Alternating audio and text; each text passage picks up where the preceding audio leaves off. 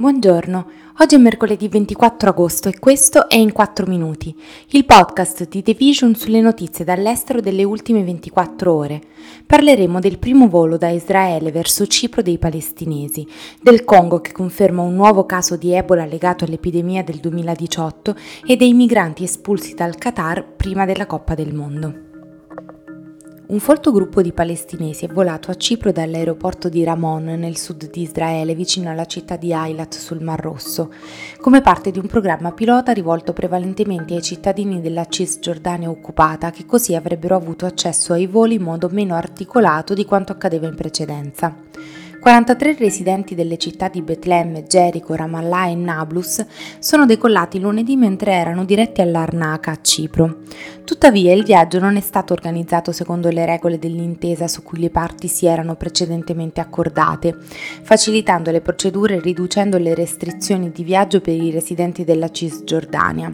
Infatti, se da una parte Tel Aviv ha cercato di inquadrare l'iniziativa come uno sforzo per migliorare le condizioni di vita e le possibilità dei palestinesi, mesi, i critici hanno evidenziato che l'apertura di questi voli fa poco per renderne più semplici gli spostamenti e nulla per cancellare le difficoltà che subiscono.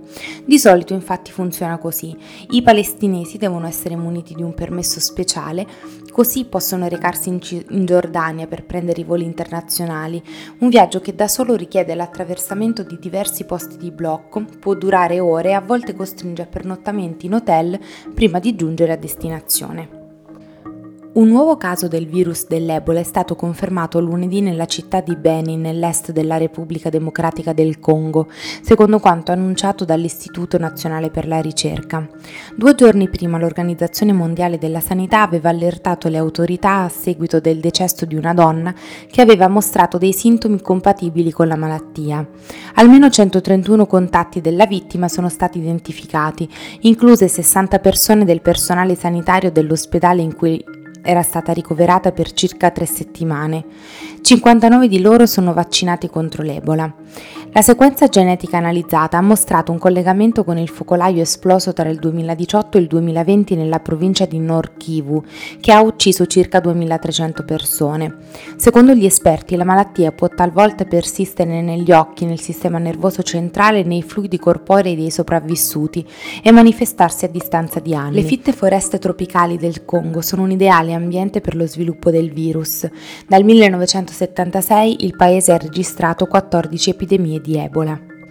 Il Qatar ha arrestato e espulso dozzine di lavoratori migranti che hanno preso parte a una protesta perché il loro datore di lavoro non li ha pagati, secondo gli attivisti per i diritti dei lavoratori del paese.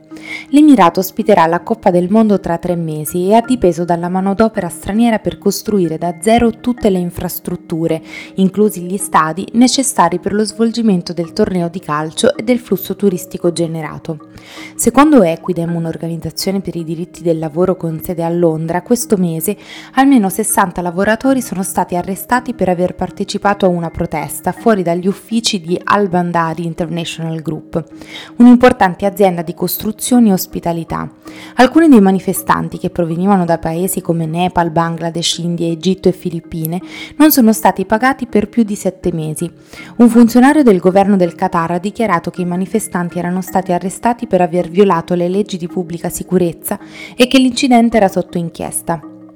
Il Qatar ha una popolazione di circa 2,8 milioni di persone, di cui 1,7 milioni sono lavoratori stranieri.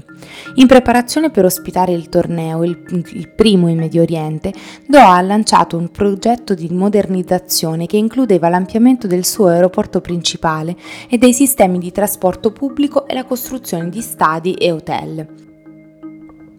Questo è tutto da The Vision, a domani!